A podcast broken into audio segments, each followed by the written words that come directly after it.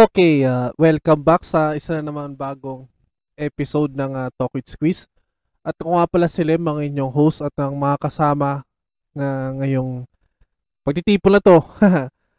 uh, sa itong episode na to, so wala muna tayong makakasama ngayon kasi uh, ang talagang nangyari niyan, eh, may recording na. Episode 36.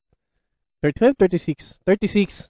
O, di pati yung host, di na alam kung ano yung nangyayari kung episode na. So,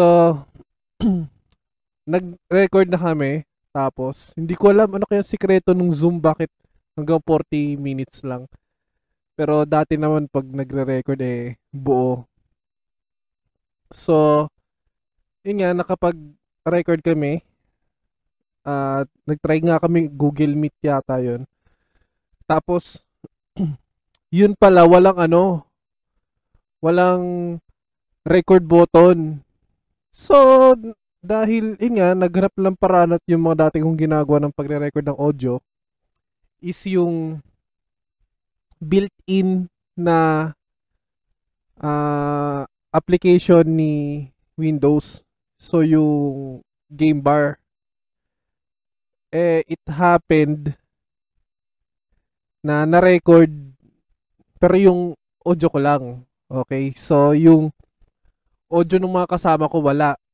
Ang ganda sana nun. Pero sabi ko, eh ulitin na namin yon Kaso yun sana eh, uh, siguro, dahil di pa naman siya nare-release yun, sige, com- commended siya, okay naman din na mauulit.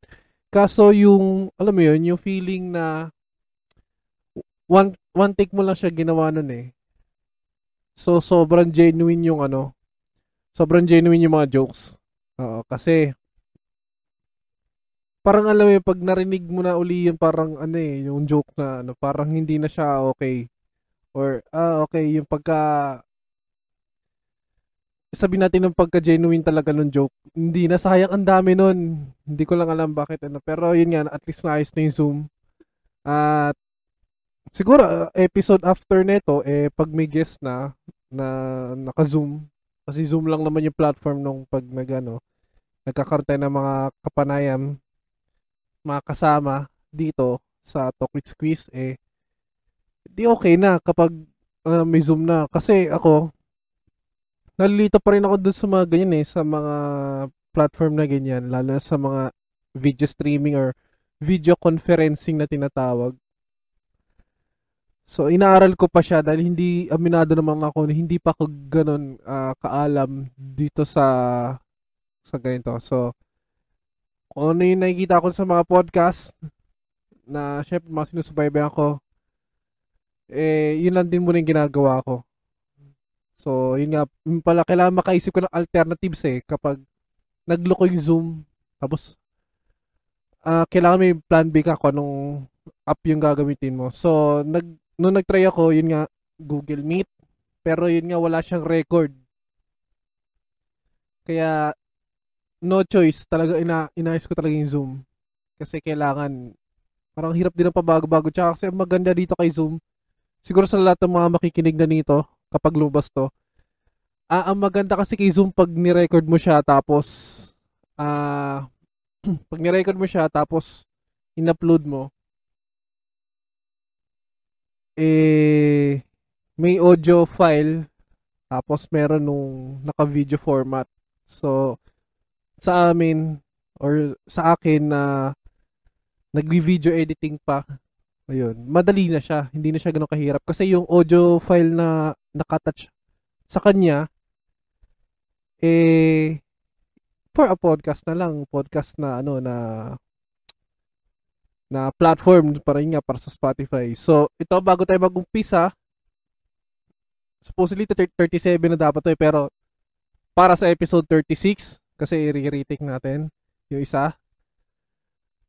At uh, syempre ano eh, bago ko muna umpisan to, yun nga yung mga nakasama ko doon, syempre i, i pagsasama-samahin ko ulit sila eh kasi syempre uh, blessed naman din tayo na may mga nakakasama tayo na kapanayam dito sa ano sa pagpo-podcast na to. Tsaka sobrang saya lalo na pag marami. Uh, which is yun na yung pinagpapasalamat ko kasi ano, ah mas magan mas maraming kasama, mas maraming kwentuhan, no? Yun, mas masaya. So, ito, para sa episode 36, ah random talk lang muna tayo. At, ah syempre, bago umpisan yung episode 36, nais ko muna pasalamatan ng YouTube at ang ah, Spotify. Syempre, sa YouTube, dahil lumalabas tayo ng ito, katulad yan, simultaneously ito eh. ah nakikita tayo. Katulad yan, kakaway ako yan. Ayan, lumalabas tayo sa YouTube eh. So maraming salamat sa YouTube at kahit papaano eh, yun nga, ah naging nabigyan ng pagkakataon na syempre ako at ang Fresh Squeeze Lemmy channel para magpahayag ng kahit ano, kung kahit anong ano man, o- open talks or open topic na kahit ano man, usapan. So, na, nagkaroon na uli ng uh, Lemmy Reacts. Oo. To be uploaded na yan. Kasi ang inisip ko nga, dahil, ewan ko, yung, yung ano, yung mga nag-video react, syempre mga phoner. Pero bihira kasi yung, ah, fore, ah, Filipino na magre-react sa foreign. So, yun yung naging ano ko, naging ah, medium ko dun sa Lame Reacts. Tsaka, syempre, dahil sabi ko ano una, kila, ah, hindi tayo nakakulong sa isang genre. So, open tayo dyan. O, ngayon, abangan nyo na lang yung mga i-upload natin dyan. At ah, sana magustuhan nyo. Kasi, una, una yung mga pinapalabas ko naman din dun sa ano eh, sa Lemreax eh galing din naman sa ano yun eh sa mga comments nyo eh. So, unang-una uh, yan sa mga fans, sa mga squeezers, kung tawagin. Tapos sa Spotify, yan. Uh, unang-una sa Spotify dahil katulad nga nitong pag record. Una, ang podcasting ko nasa YouTube eh. Diretso sa YouTube yan.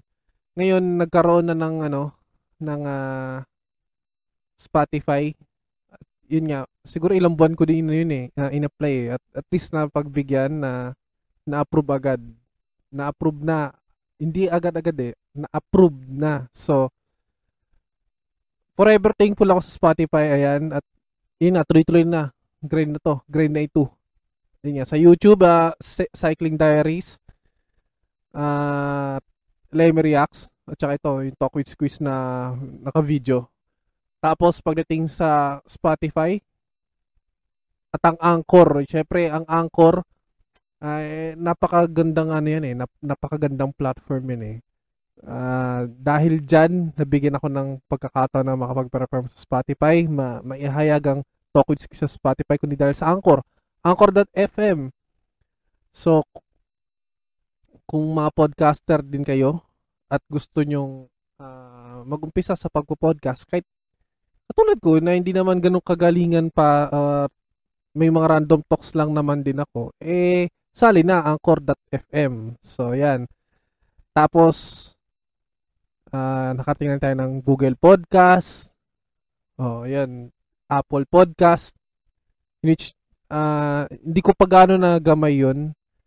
Yung sa Google Podcast kasi as long as yun nga katulad sa mga Android phones as long as Google operated ang ano mo ang device mo ayun mag, pag mayroon ka ng Google Podcast kahit puntahan mo na lang siya mismo sa sa site ayun lalabas naman din siya.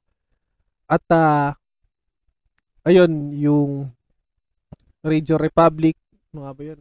Uh, Breaker yan hindi ko pa na ano pero maraming salamat at nabigyan tayo ng pagkakataon sa YouTube unang-una uh, sa Anchor.fm, sa Spotify, sa Google Podcast at sa Apple Podcast. So maraming salamat. At ayun, mag-umpisa na tayo ng ating episode 36 ng Talk with Squeeze. Talk with Squeeze. Talk with Squeeze. So,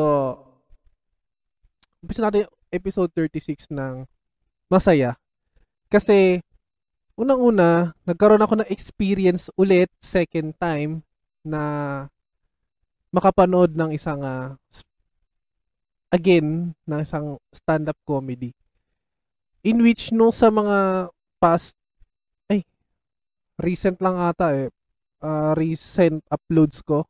Hindi ko alam kung saang episode yon na-share ko yung nakapa, nakanood ako ng ng stand-up comedy. Yun nga, yung dahil nga isa na akong follower at tagapakinig ng Cool Pals na composed of syempre mga stand-up comedians.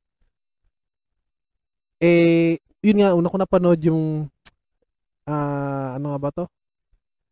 Yung KGB Labrador, yung Stranded in Paradise. So, nitong Sabado, yun nga, alam ko na i-promote ko siya sa mga dati kong ano, yung Bashers in Paradise. Kasi,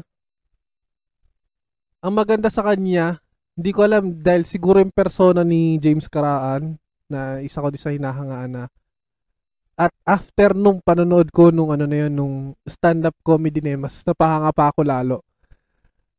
Ah, uh, siguro yung persona niya pag nakikinig ako ng Cool Pals kasi si si GB kasi medyo seryoso pag mga seryosong ano siya eh, uh, pag topic siya yung taga tagahaba nung topic na medyo papasok ka ng seryoso. si Nonong ang uh, kumbaga uh, kumbaga sa Batman siya yung Robin. Siya yung taga uh, tagabigay pa ng team panimpla dun sa sa mga topics nila. Tapos si James. So si James kasi uh, masaya, masaya lang ako pakinggan dahil ang dami niyang persona. Hindi ko alam kada episode na ilalabas nila may may ibang persona na nalalaman. Although hindi naman niya in character ginagawa pero kasi halimbawa pag mayaman, anti-poor James, yung mga ganon. So, ang inisip ko, nung ano, nung stand-up comedy niya, akala ko gagawin niya yon Pero katulad niyan, pinopromote pa ng pinopromote pa nila yan, lalo ni video on demand. So, pumunta lang kayo sa Cool Pals and Friends or sa page ng Cool Pals sa group na, yun nga, group na Cool Pals and Friends. Hindi kaya sa mismo FB account ni James Karaan na yun nga pinaka-post yun yung ano yung video on demand or yung recorded na recorded na show ng Bashers in Paradise nung last Saturday. Tapos yun nga, syempre sila Ryan Rems na rock and roll to the world. Woo! Kasi nga sila Muman, Muman Reyes na actually tatlo lang sila dyan sa Cool Pals tapos nung biglang dumagdag na silang lima parang naging regular na eh siguro after, ay, during lockdown, lalo na last year.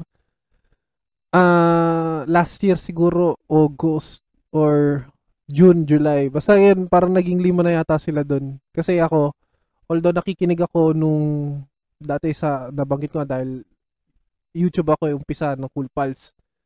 Tapos na naging Spotify. Siyempre, ako una ko sa Spotify yung mga recent dahil So, yung YouTube kasi, alam ko huminto sila doon, tapos nagtuloy sila sa Spotify. Yung pala, dahil nga naging Spotify exclusive na sila, na pinapangarap ko din. tapos, ay nga, uh, nung nanonood, ay, nakikinig ako ng recent nila sa Spotify. So, pag walang uploads, doon ako magba-backtrack sa Spotify. Kasi sa Spotify, uh, syempre, raw, ay, hindi pala ro, uh, malinis yung pagkaka-upload. Syempre, ano na siya eh, uh, pad na eh. So maganda na yung ano, yung hindi na gano'ng kagulo, hindi na unlike sa sa ano eh sa pag YouTube minsan lalo na pag on the spot kapag naka-cast yung ano yung record minsan ano eh uh, may may error eh. May nag nagdi-distort. So ayun na enjoy ko. Pero ang maganda kasi sa YouTube nila eh noon sa mga uploads Parang pati after party ata sinasama na. Pero so, basta ang haba kumpara doon sa ina-upload nila sa Spotify. So, ayun, yung tungkol sa Bashers in Paradise, na siguro, ano na lang ah, uh, in view of na nakanod lang, tsaka hindi, alam ko kung kumalat man to, eh, hindi ko i-spoil, parang hindi pa spoiler rin dating. So, wait lang. Ayun, sorry, sorry, medyo nawala ako. Ayun na, uh, saan nga ba tayo huminto? Nagkaroon lang ng konting ano yung problema, nagloko yung microphone. At uh, ayun nga, katulad nga nung sinabi ko, ah, saan nga ba tayo? Ayun. Ang maganda kasi dito kay James kasi, katulad niyan, meron siyang iba-ibang persona kapag nagtutok sila. Eh, yun yung parang nagpa-spice up eh. Kasi kada episode, sabi natin na, eh, ito, ito, may ganito si James. Katulad niya yung anti-poor James, ganun, pag uh, pinoportray niya yung mayaman na, ano, na James, James Karaan. Pero ang, yun yung ina-expect ko na, ano, dun sa, sa show. Pero syempre, ang daming plot twist, kaya hindi natin sabi. Sobrang saya, oo, sobrang saya nung palabas kasi uh, ito yung ito yung ginamit ko yung pagkakataon na ano eh, na kasama yung mga kaibigan ko. Siyempre, nag-inom, nag-inom din kami noon na may social distancing na mahinto baso-baso. At uh, ayun, pinanood ko sa kanila. Siyempre, kasama din doon yung uh, tropa kong nag-introduce sa Cool Pals. Tapos, yung dalawa kong kaibigan pa na first time din manood ng ano ng stand-up comedy show. So, na-enjoy namin yung hindi lang siya one hour eh. Extended siya eh. Una, credits din sa mga ano sa sa mga nag-open mic, yung mga nag, nag yung mga nag-umpisa. O ganun talaga eh. Problema talaga yung internet ng Pinas pero tsaka hindi sobrang hirap gumawa nung nung comedy talaga na although written or uh, ginawa ng senaryo pero sobrang hirap siya lalo na syempre ang nanonood marami. Tapos biglang pumapasok yung hindrance sa internet yung naglo-low connection ganyan nag unstable connection. Ayun. Tapos uh, wala lang akong ginawa. Wala kaming ginawa nung buong gabi na yun. As in tawa lang kami ng tawa dahil sobrang saya dahil yun nga, nakalimutan, siguro nakalimutan ko rin yung problema ko dahil dun sa palabas na yun. Tsaka for a cause kasi siya. So, parang nakakatabalan din ang puso na, na, na nakatulong ka na tapos sobrang saya pa. Well, meron na naman ngayon paparating uh, May 29. May 29 natin or wait lang ah, i-double check natin. Syempre mahirap magkamali eh. Uh, ano naman yun, 27 yata o 29? Ayun, 29. Uh, kay Nonong naman. So, sa lahat ng mga hindi nakakilala kay Nonong Balinan, uh, isa siya. Unang-una, syempre, ang common na pakilala kasama ni Kuya Jobert. Unang-una, nasa probinsyano. Unang-una, nasa home sweetie home noon. So, yun yung pakilala sa kanya. Pero, isa siya sa isa rin siya sa mga magagaling na stand-up comedian ng yun nga, ng Comedy Manila which is yun nga yung grupo nila or yung company na composition nila you know, na nire-represent nila yun. So yun nga looking forward na lang din ako. Syempre parang una napad ko kay GB yung Strangers in Paradise. Tapos biglang Bashers in Paradise na medyo tumaas yung quality. Hindi ko alam ha pero kasi parang para sa akin mas nakikita akong mas gago si James. so, medyo tumaas. So, parang uh, nandun na yung hype eh. So, yung kay Nonong, pwede mo i-expect na tumaas or baka kasi kanya-kanya sila ng ano ng atake. So, surprising pa din. Tapos, ayun nga, pinapromote naman din nila yung mga kasama nilang mga stand-up comedian din ng dama ganun mag ganito, mag one hour special, yun. Stand-up comedy one hour special. Okay? At uh, bago tayo pumunta sa sunod na topic, eh, nice muna nating pasalamatan ang isa sa mga sponsor ng Tokyo Squeeze at ng Fresh Squeeze Lemmy Channel. Walang iba kundi ang Print and Grind. Print and Grind Manila. At uh, kung kayo ay may gustong damit, uh, kahit anong klaseng apparel, mapa K-pop man o sportswear, apparel, uh, t-shirt printing, o kahit anong mang, kahit anong trip nyo. Halimbawa, uh, may t-shirt kayo, gusto nyo lang magpa-print ng ano, ganito, or kung may naisip kayo, pwede nyo kayang gawin, message nyo lang, Print and Grind Manila. kahit mapakonti man yan o maparami, pan team building, although lang team building ngayon dahil uh, halos karamihan naka work from home scheme eh. At uh, mapatingi, retail, wholesale, ayan. Message nyo lang, Print and Grind Manila uh, sa Facebook, facebook.com slash print and grind. Uh, pangalan Print and Grind Manila. So, P-R-I-N-T okay, N G R I N D M N L. Okay? So isa sa mga parang ano eh parang hipster na ano eh, na alam ko alam ko dati Manila MLA eh. Tapos tapos na bago naging MNL. Hindi ko alam kung uh, uh, panibagong address abbreviation siya. Pero ayun. Tapos ah uh, wala masaya. Uh, ako kasi Halta nga yun, nakukulangan ng sasabihin, no? Hindi, ito. Personally kasi, nagkaroon ako ng ng dalawang damit sa kanila. So, papasalamatan ko yun. Siyempre, twice yun eh. Dahil, yun nga, isang akong once. At, uh, masasabi ko naman maganda yung ano, quality ng damit. Hindi nasisira. Uh, Siyempre, iba. May silk screen, ganun, may sublimation, may tao dito. Kung ano man, pre, uh, press, hindi ko alam kung ano man tawag dyan. Dahil di naman ako marunong sa damit. Ayun, uh, personally, yun nga, yung mga naging t-shirt ko, hindi nasisira. Maganda yung pagkakagawa ng damit. Kung, kung pinrest man or pinintura, screen. Uh, maganda. Uh, hindi siya true time kasi ako, nagpagawa ko nun. Tagal na tapos nung nang nagkaroon ako uh, lagi kong minsan ginagamit. Hindi ano, hindi nangupas, hindi na backback, as in totally maayos. So, message nyo lang Print and Grind Manila sa Facebook, facebook.com slash print and n. Yan pala, print and grind. Yan, print and grind. So, maraming salamat, Print and Grind Manila. Okay. Ah, uh, ito kasi, out of nowhere bigla ko siya naisip eh. Kasi isa nga akong wrestling fan. At uh, siguro mabilisan lang na ano, na pasa, isang pasada lang. Meron kasi sa TNA o yung Total Non-Stop Action noon, ano ko, noon yun ni TNA. Nag-rebrand yun, alam ko, Impact na, Impact Wrestling. So, siguro December or January this year,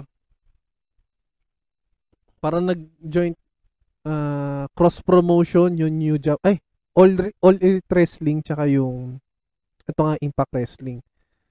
So itong last Sunday, syempre ang ang haba nun eh. 4 months, nagkaroon ng ang daming storylines, ang daming surprises in which yun nga nagpatulong na maging uh, exciting pa yung panonood ng ano sports entertainment or ng pro wrestling. Kasi yun nga katulad ng WWE, nandun na eh, nandun na yung saya eh. Lalo na syempre, ano na yun eh, entity na yan, institution na yan. Kumbaga, part, parte na siya ng childhood mo eh. Pero ngayon kasi, nagkaroon na ng mga competitors, nagkaroon na ng major competitors sabihin, or ng alternatives, yon na mas magandang term, alternatives, kumbaga sa WWE. Hindi ko sinasabing maganda to, maganda si ganto, si ganan, ayan. Pero, ang ang nagpapaganda ng kompetisyon nung mga yan is yun nga, paganda na sila ng material kasi nag-open nag ano na eh, nag-open na lahat ng baga, yun na lang yung pag ano nila sa market eh. Paano nila ipapangalan yung sarili nila sa market.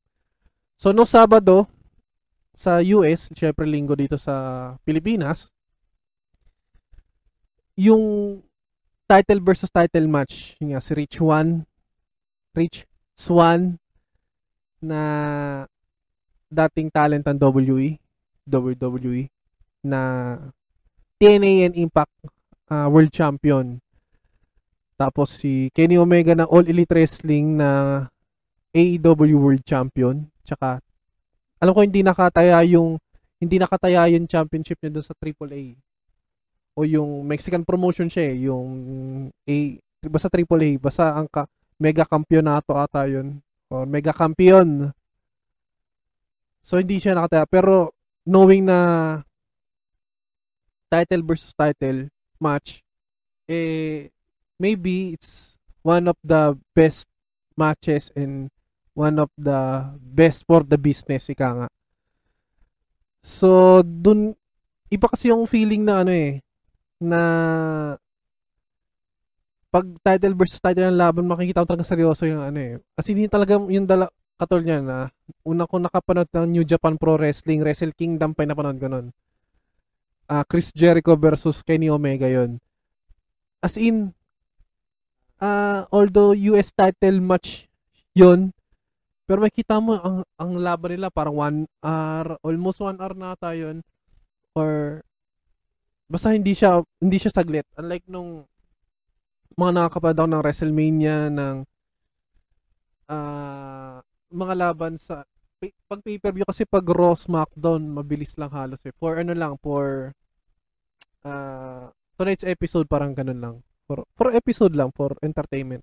Pero pag pay-per-view na yung matches lalo na nung ito nga yung sa Wrestle Kingdom doon ko parang nakita ko uli doon doon sa Rebellion na pay-per-view, yun nga last last Saturday o last Sunday dito nung Impact Wrestling.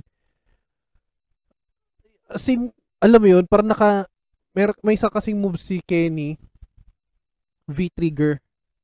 So, ang hahampas sa mukha mo is yung tuhod. So, nakailang V-trigger siya kay, ano, kay Rich Swan. Tapos, hindi talaga siya bumabagsak. As in, alam mo yun, yung total blackout ko na noon eh as in doon ako napahanga ni Rich One kasi ano siya uh, uh, sa pagkakatanda ko nasa WWE siya. Nasa cruiserweight siya eh. Cruiserweight uh, classic matches. O naman basta hindi siya yung parang nasa top tier na pang US Championship Intercontinental Championship. Hindi hindi ganoon so nung nakita ko yung laban niya noon kasi ako mo, most probably more on all elite wrestling ako eh tsaka New Japan WWE, most probably, more on highlights na lang. Uh, kabaliktaran ako ng isang kaibigan ko na i-shoutout ko. So, uh, Ephraim, Julianda, yan. Magandang uh, araw sa iyo. Kumusta? Kumusta? Kaya nga sabi nga ni ano. Ayun, iyan tayo. Ayun, uh, sobrang saya na mapanood ko siya. Tapos in the end, yung advocacy ni Kenny na maging collector. So siya yung parang naging ito hindi ko na ano hindi ko na-expect ano para siya naging Thanos nun kasi nandun yung nandun yung advocacy niya na kolektahin lahat ng wrestling belts, wrestling championship belts na almost mga heavyweight na eh. So nung natalo niya si Swan, Siyempre, di na spoiler yun. Eh, pala, tapos na eh. So, nirecord ko to, tapos na yung laban eh. As in, nakita mo yung dismay ni Rich Swan. Uh, pero, naging masaya ako kay Kenny kasi nung una na naging champion siya, yun yung naging heel bigla eh. Nag-convert siya as heel eh. As in, New Japan heel, dinala niya sa US. Kasi sa Japan, nung nag-heel siya doon, parang face pa rin, baby face pa rin eh. Cheered pa rin ng tao eh. Pero iba yung atake dito sa Japan, ay sa sa Japan, sa US. Nung nag-heal siya, kita mo talaga yung mga comments ng, syempre mga mga western, mga Americans na talagang effective yung pagiging masasabi ko na magiging effect pinaka-effective yung pagiging heal mo kapag ano ah uh, kumbaga marami nang nakukupalan sa doon sa ano sa comment pag mo tapos, yun lang, looking forward ako kung uh, sinong title ang kukunin niya. Ma siguro kung best for business eh kung syempre kung mga na mataas kung mapunta ng WWE bigla siyang magpakita doon at kunin niya. Uh, either kay Lashley kay Lashley nga ba yung ano Bobby Lashley or kay Roman Reigns yung title. Pucha isang malaking ano yun isang malaking bop yun or isang malaking wah ganun yun dahil ako as a wrestling fan eh masaya talagang panoorin yung ganun tapos pwede rin sa Jun Japan. Kasi, ito ah, Golden Lovers Reunion, pero mahirap pang unahan yun eh. Uh, tawag sa tag team title ni Kota Ibushi at ni Kenny Omega. Nung naging champion si si Kota Ibushi, na unite niya, na unified niya yung ano, yung dalawang prestigious titles which is yung IWGP World Heavyweight tsaka yung Intercontinental IWGP Intercontinental Championship. Tapos na-convert, na-convert na isang title. World Champion na lang ata. IW, I, IWGP World Champion. Na, napagsama niya. Tapos, hindi ko alam, uh, kumbaga, yung ina-expect ng tao. Yun, biglang, ah, bakit? Oh, so, nasa, ba't nawala, nawala kay, kay, kay Ibushi, yun na. Kasi talo siya ni Will Osprey. So, ito naman nanalo si Will Osprey para sa mga fans ng New Japan. Yan nagkaroon na ng com ano, eh, Commonwealth of Basta may dahil nga ano siya, uh, di ko alam kung Irish ata siya o Scottish or pure British. Hindi ko alam kung ano niya. Basta nung nanalo siya may ginawa siyang faction. So ah uh, sa tingin ko yun yung mangyayari, Omega Osprey, pero hindi natin alam kasi every week in week out sa All Elite Wrestling parang gutom na kagubatan eh. Talagang lahat gustong makaagaw ng title kay Omega. Tsaka sa tingin ko lang naman parang Chris Jericho lang naman din yan eh nung naging world champion nung AW first first world champion. Market eh minamarket sa US eh. Kasi that time nung nag-champion siya bago ang All Elite Wrestling eh. So, sa tingin ko, for marketing purposes, pero sa tingin ko kapag ang pangit kung ganun. Oh, kasi syempre everyone deserves naman na na maging kampiyon. Oh, pero somehow siguro makakatulong siya. Pero kung naging open contest siya na open challenge, eh, eh hindi maganda kasi yung champion talagang magaan talaga siya ma do or die siya sa uh, defense ng title yun so nais ta bago tayo pumunta sa ikatlong ano natin topic natin eh nais ko munang magkaroon ng konting pasasalamat sa isa sa mga sponsor ng uh, Talk Squeeze. Uh, unang unang bagong sponsor ng ano ng Talk Squeeze. Walang iba kundi ang Chef Krish. Ayan, at ang uh, King J Blends. So, ako kasi nakilala ko to na nagutom na gutom ako. Okay. So, sa lahat ng mga taga Pandakan, Manila, lalong-lalo na sa bagong barangay, uh, may kita naman yun eh. Nag-umpisa sila, alam ko, online itong Chef Krish at King J Blends. Uh, magkaibang, magkaibang business pero suddenly pinagsama na nila. Ngayon, kaya ako nasabing taga-Pandakan kasi uh, nag-offer na sila ng delivery within Pandakan, um, Pako, Ayan, uh, nagde-deliver sila niyan. So, puntahan nyo lang yung FB page ng Chef Krish tsaka ng uh, King J Blends. So, ano nga ba meron sa mga to? Yun nga, sa Chef Krish, uh, ano, mga pagkain, syempre, unang-una, silog, at uh, may mga may mga personalized or may mga own menu kung tawagin. Personally, ako gusto ko yung chicken katsu doon kasi yung katsu niya, yung sauce, hindi ko alam kung mixture siya eh. Alam kong kulay ketchup siya pero alam kong may halo yun. So, isa pa yung nagpasarap. Unang-una, ay pangalawa, yung garlic rice. Hindi siya common na garlic rice. May sikreto yon Tsaka, yun nga, dahil chicken katsu, dahil, syempre, chicken, uh, light, light na meat. So, nagustuhan ko siya. Tapos, ayun, Siyempre, ipopromote ko ba yung itlog? Basta itlog masarap din pagkakaluto. Pero, yun yung halos sa paboritong order. Uh, may mga sisig din, may may mga merienda like fries, uh, Mga ba yun? Meron sila buffalo wings eh. Meron sila nung kakaiba na flavor, Alfonso. Alfonso sauce ata yun. O basta ma- masarap siya.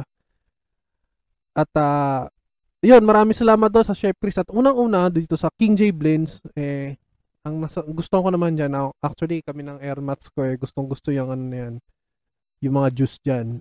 Uh, in fact, si air mats eh, lahat ng ng juice uh, variants ng mga juices nila natikman ni mama kasi ang gusto nun ay ang isang ano doon ang unique doon yung mga juices nila may Yakult so try nyo din uh, i-message nyo lang yung message nyo lang yung page nyo na Chef Chris or King J Blends uh, promise din kayo magsisisi doon sa ano sa sa service at doon sa quality dahil abot kaya naman yon at syempre nakakabusog. Sino bang hindi mabubusog dahil pagkain ng ano, siniserve.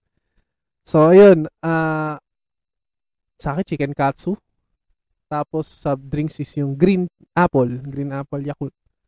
So, sa lahat ng mga tropang pandakan, nananawagan ako. Lalo na dun sa taga-pandakan ka, kung. Ayan.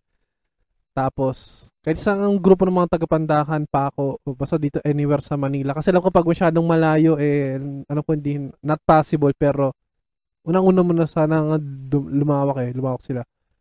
So, sa lahat ng mga taga-tropang pandakan na yan, message nyo lang, uh, King J Blends, Chef Krish, yan, at i-entertain naman kayo. At, ito kasi maganda eh, kahit nga pandemic, nagde-deliver sila eh. Oo, walang arte-arte. Basta, ano, uh, ay guarantee na sobrang sarap. Sobrang sarap talaga nung ano, nung ino-offer nila ng mga food. Uh, sobrang nakakabusog. Uh, actually, minsan umuwi ako, merienda ko siya. Pero sa sobrang sarap, dinner ko na. 'di ba? Parang nag-escalate nung ganun. So, maraming salamat doon sa Chef Krish at sa King J Blend sa pag-sponsor dito sa Talk with Squeeze at sa Fresh Squeeze Lemmy Channel. By the way, binabati ko nga pala ang owner niyan, syempre, syempre si Boss Jobber at saka si uh, Chef Boss Chef Krish na nakakasama natin pag nag nagpapadjak na recent lang. So binabati ko na rin binabati ko sila dito dahil sobrang sarap talaga ng mga kinakain ko eh. Tapos uh, binabati ko rin yung ano yung grupo namin ng mga siklista, siklistang bibak, ayan. So, ayan, pag nagawi kayo, lalo sa pandakan, ganyan, dahil nga, mahigpit pa, pero sa tingin hindi naman na ganun kahigpit. Pero don't get me wrong, ah, may distancing pa rin naman. At syempre, safety protocol pa rin naman. At marami magsabi dyan na pasaway, ganyan, lumalabas. Hindi eh. Oh, kasi ano naman yun, may may tawag ito, may kalakip naman na ano yun, na pagtatanong muna bago nag-ride out. Tsaka dito dito lang naman, hindi na lumalayo. Yun yung bawal, yung lalayo ka pa kasi yun talaga, uh, bawal talaga yun. Pero within the area ka lang naman. So, yun. Tsaka, malit lang naman pandakan eh. Ma- malit pero mayaman sa kultura. Tang na palayo tayo dun na. Ah. Okay. Uh, kanina na nabanggit ko nga yung mga bagong podcast. So, ikaw ba eh ikaw ba eh bagong podcaster? At uh, walang may topic pero gusto mong ma-monetize ang iyong podcast? Well, sumali ka na lang at uh, wag na magdalawang isip. Uh, mag-sign up sa podmetrics.co.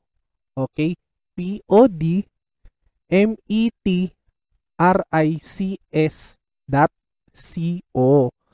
Okay. Actually, uh, it may help you monetize your podcast. Sabi nga. At uh, yun nga, bago pagkasali, use the code talk with squeeze. So, talk with squeeze. So, ano siya, walang space. Tapos yung TWS, eh, naka uppercase.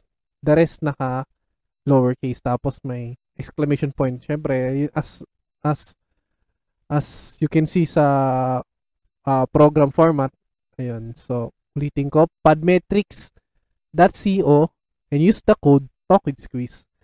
At saka, ayun nga, uh, tutulungan ka mag-monetize ng uh, podcast mo. So, katulad ko na isang bago na hindi naman marunong at hindi naman veterano dito at talagang uh, sinusundan lang yung kagustuhan at yung passion sa pagsasalita ng kadaldalan. Ayan, mag-podcast ka na. So, podmetrics.co and use the code TalkWithSqueeze. So, ayun, at uh, nice ko munang, ito, papasok tayo sa, sa, gusto ko nga, ano, gusto ko munang bigyan pansin yung mga last uploads. Kasi, nung ano, nung napunta na sa Spotify yung, syempre, Talk with Squeeze. The Squeeze pa nga kasi ang nangyari nun, may kapareho yata yung talk. Ha? Basta may, hindi ko alam kung sa pangalan or sa ano, parang may mga kapareho kasi. So, natanggap siya The Squeeze tapos nirename ko siya at tumakbo na naman ng ilang araw. Pero at least finally, okay naman na. At yun nga, nasabi ko nga na nagtuloy-tuloy yung pag-upload ko nung ano nung podcast in which kung babalikan ko yung mga last episodes na nakita ko yung ano eh, nakita ko yung growth eh. Kasi dati na ang ang hinhin ko, ang hinahon, ang bulol, ang ang basta yung ganun. Tapos uh, unang-una pinagpapasalamat ko ako kasi nag-start ako nung pagpo-podcast. Ito yung gamit kong mic. So, papakita ko na lang din. Ito yung gamit kong mic. Parang nabili ko pa yata sa Shopee to. So, nakailang episode din to. Sa tingin ko, mga 13 episodes sa to. 20 sa Talk with Squeeze. Kasi nung tanda ko nung nag nagbago ako na nag, naggantong mic na ako eh. Pero maraming salamat dito sa mic na to. Siyempre, kaagapay ko to eh. At uh, nakailang episodes ito. Siyempre, ito yung unang na- naka-experience nung nung Talk Squeeze talaga. Ng Precious Squeeze Lemmy Channel. So, ito yan. At uh, yun nga, nakita ko yung growth, nakita ko yung kagandahan na uh, siguro appreciation na nakita ko yung mga mali ko nun kahit pa paano na bago. Okay? May mga dapat iwasan, katulad yung mga parang, parang, or ganun pa nga ako magsalita nun eh. Pero siguro dahil sa uh, given na beginner, pero not so beginner pa rin naman ako. Okay. Amateur, yan. Kumbaga sa difficulty sa laro, kung may beginner, sunod doon amateur or adept. Uh, ayun, sobrang ano ko lang, na, na-appreciate ko lang, lalo na nung nag-video na, video format. Katulad yung dati, nagmumura pa nga ako eh. Pero nagmumura pa rin ako, siguro hindi na yung madalas. Kasi ang nangyari dito, syempre, family-oriented, bawal, at uh, bawal sa bata. Tapos, unang-una, eh, masama naman din kasi nagmumura. Parang, parang, na-realize ko naman din, hindi siya, hindi siya ganun kaganda kapag every time you open a conversation, lagi kang magmumura. Or may isasama kang mura sa start, end, or gitna ng sentence mo. So, dumating na sa point na, ay, parang hindi na siya bagay. So, siguro nga kapag mura pa rin naman, kapag uh, jokes, kwentuhan, kwentuhan na tawanan. Pero yung as much as possible, sinasanay ko na siya na hindi. Ayun. So, nakita ko siya dito na, na nung nag-Spotify kasi syempre family-oriented, bawal talaga mure. Unless magmumura ka, you tag the videos explicit.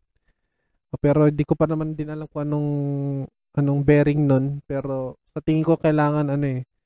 Alam kong pag na-review, halimbawa clean, clean upload, tapos biglang may mura. Alam ko may may disciplinary action or may sanction siguro yun sa material or sa ano man, Ayun. At uh, ayun, bago ko yun lang na-realize ko lang naman din na sumobrang nakumpara ko yung adjustments or yung nagbago dun sa from sa mga naunang uploads lalo na may mga uploads ako na part 1. Ay, part 1, ganun pa.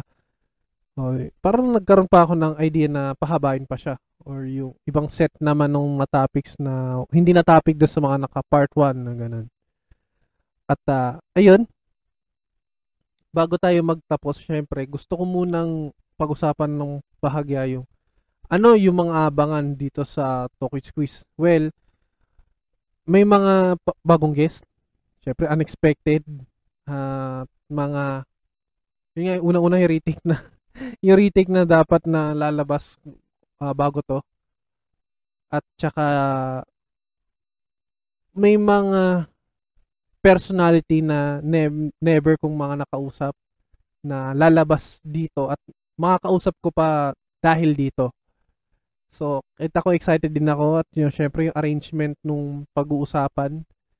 Syempre, pag ganyan, kailangan maging handa eh. Mahirap yung masira yung momentum nung kausap mo kasi either naghanda sila o tapos pag ikaw hindi naghanda parang parang sayang or parang syempre disappointment din either way, 'di ba? Pero ayun lang, yun lang mga dapat niyo abangan na future episodes siguro sobrang uh, sobrang ganda pa. Kung di man maganda, uh, kapupulutan siguro ng idea ng aral, uh, less mura para sa mga batang manonood. At uh, ayun, unexpected guest. Sobra. Ayan. So, ayun, bago tayo mag magtapos, ito na. Eh, huling papasalamatan, papasalamatan natin ng isa sa mga walang humpay na na nagtutuloy ng pag-sponsor sa Fresh Squeeze Lemmy Channel, Toko Squeeze, uh, Lemmy Reacts at ng uh, Cycling Diaries. Walang iba kundi ang Jan's Thrifties at ang Sesams Shop. Okay. Sa panahon ngayon, eh, mahirap lumabas. Aminado naman ako dyan.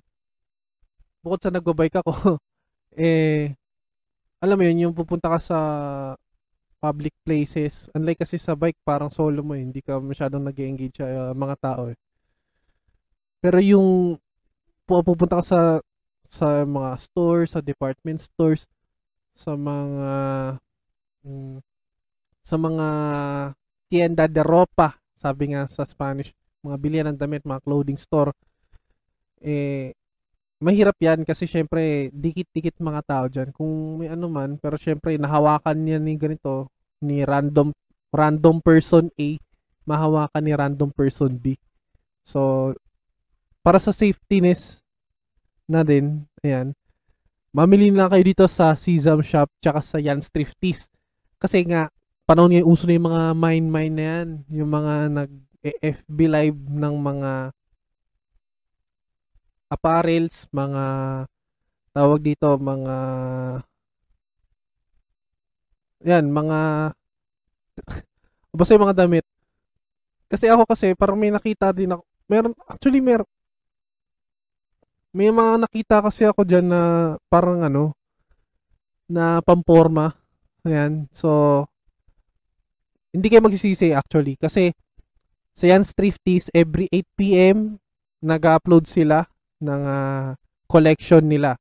So, puntahan nyo lang yung page nila sa FB, Yans Thrifties. So, Y-A-N uh, apostrophe S Thrifties uh, T-H-R-I-F-T-E-E-S.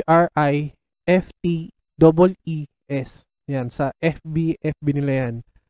Tapos yung Sesam Shop, uh, catch nyo, uh, iskoran nyo lang yung Sesam Shop, siya, nabubuli na sa Shopee.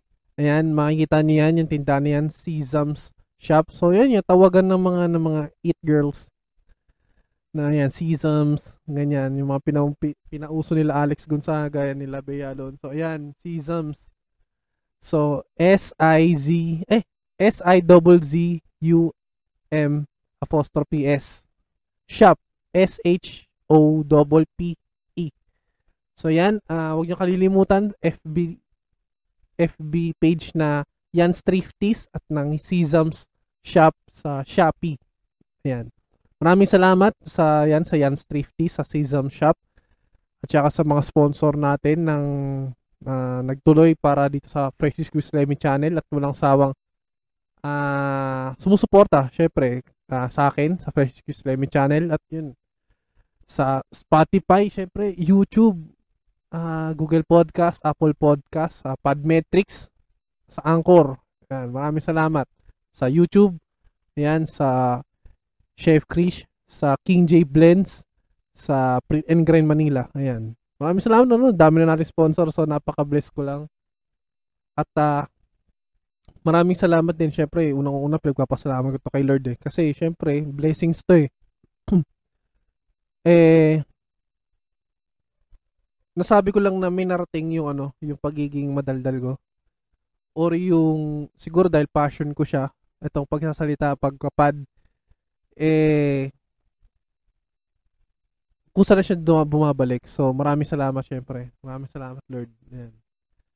At ayun, hanggang sa sa susunod na pag-arangkada, pag-ratsyada, sabi nga sa Cool Pals kasi naging closer na rin eh. Hanggang sa susunod na tawanan. So, mahirap na kasi gayaan eh. Syempre signature yan. So, hanggang sa susunod Wait lang, mabagoy natin. Ito yung ka, ka ano dyan eh. Ito yung okay dyan eh. Ay, hindi. Mahirap na. Parang ang pangit eh, no? Ang pangit yan. So, hanggang sa susunod na episode na tawanan at ng kwentuhan dito sa Talk with Squeeze TV. Talk with Squeeze. Talk with Squeeze. Yan. Maraming salamat at kita-kits tayo YouTube, Spotify. Ayan. Tsaka kita-kits tayo sa mga susunod na episode. So God bless. Uh, ingat po tayong lahat. Keep stay uh, keep safe, stay safe. Ayan. Ayan. Ingat po. Peace.